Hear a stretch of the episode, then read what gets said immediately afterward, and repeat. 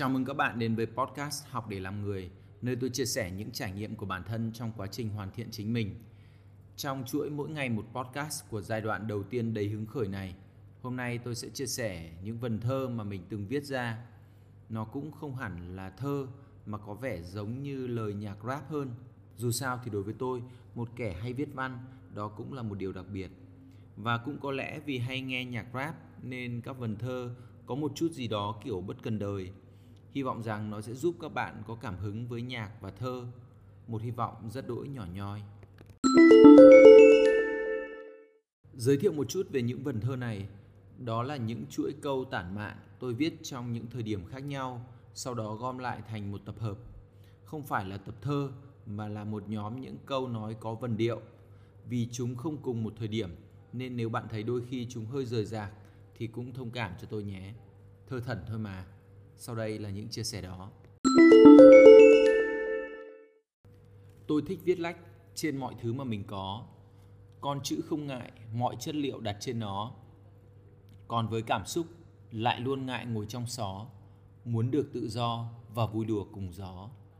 Tôi đi trong thiên hạ, tôi không ngại vâng dạ, nhưng chưa từng quỳ gối, vì nguyên tắc của tôi là luôn ngẩng cao đầu. Tôi thích lang thang, bất cần Hà Nội. Tôi đến muôn nơi, trốn tránh chật trội. Tôi không ngại đổi, từ nơi sống đến vợ chồng. Nhiều người xa lánh, vì tôi khác với họ thôi. Chứ thật ra thì họ không bao giờ có cửa để so sánh với tôi. Thứ nhất tôi hơn họ vì số của tôi lớn hơn. Thứ hai tôi hơn họ vì tôi dám nhảy ra ngoài. Thứ ba tôi hơn họ vì tôi yêu bằng cảm xúc. Và bonus thêm cho họ rằng lý trí mù tình yêu sống an toàn, dễ nhu nhược. Sống dám thử, nhiều cái sai. Nhưng khi đứng dậy, đời biết ai. Đó là một bài tổng hợp và tôi đã phải chỉnh sửa một số đoạn cho phù hợp. Hy vọng bạn không cảm thấy quá sốc trước quan điểm của tôi. Vì sau đây sẽ là một bài còn gắt hơn. Mỗi sáng tao vẫn chống đẩy hàng trăm cái lên xuống như bọn đàn ông thường chơi gái, rồi tim nhảy liên hồi trong lồng ngực, mũi thở phì phò và tai ù. Sống không thể thao rất là tù, ghét nhất tật bệnh cứ ghé thăm, rồi thì suy nghĩ lại tối tăm. Nằm không được, ngủ cũng không xong, cảm thấy bất lực, thà đi tong. Mỗi ngày chạy một tiếng thật là sướng, khi đã ở trên đường thật thanh thản, đầu óc được miên man trong an nhàn. Rồi ta nghe tâm sự về cuộc đời mọi người, trên con điện thoại ta luôn mang theo người. Được truyền thêm cảm hứng, vươn lên trong cuộc đời. Dù khởi đầu thấp kém hơn muôn người. Ngày ta ra đời, đó là một sáng thứ ba. Có lẽ vì thế, ta hay làm người thứ ba. Người đời cứ chê, như thế là không được. Còn ta thì tâm niệm, mình phải sống cho được. Cuộc đời không phải là một câu chuyện cổ tích, nhưng ta muốn sống một lần theo cách mà mình thích.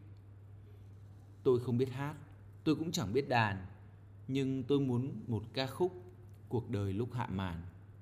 Đời sợ nhất là không được sống hết mình, sống đúng mình và chết không yên bình. Vợ muốn kiếm không khó khó là kiếm tấm chân tình. Người không quản gian khó, sẵn sàng sẻ chia cùng mình. Làm con trai nên nghĩ lớn, vượt khỏi nữ nhi thường tình, đi xây dựng sự nghiệp dạng dỡ gia đình mình. Bôn ba trong thiên hạ khẳng định với cuộc đời, để khi nào nằm xuống, nhắm mắt, cuộc đời thật tuyệt vời. Vừa rồi là một vài dòng chia sẻ cho vui đời sau một ngày buồn đối với tôi. Hôm nay là ngày tôi không thể đi hà nội để thăm mộ bố. Bố tôi là quân nhân, nên năm nào tôi cũng muốn đi viếng bố vào ngày thương binh liệt sĩ.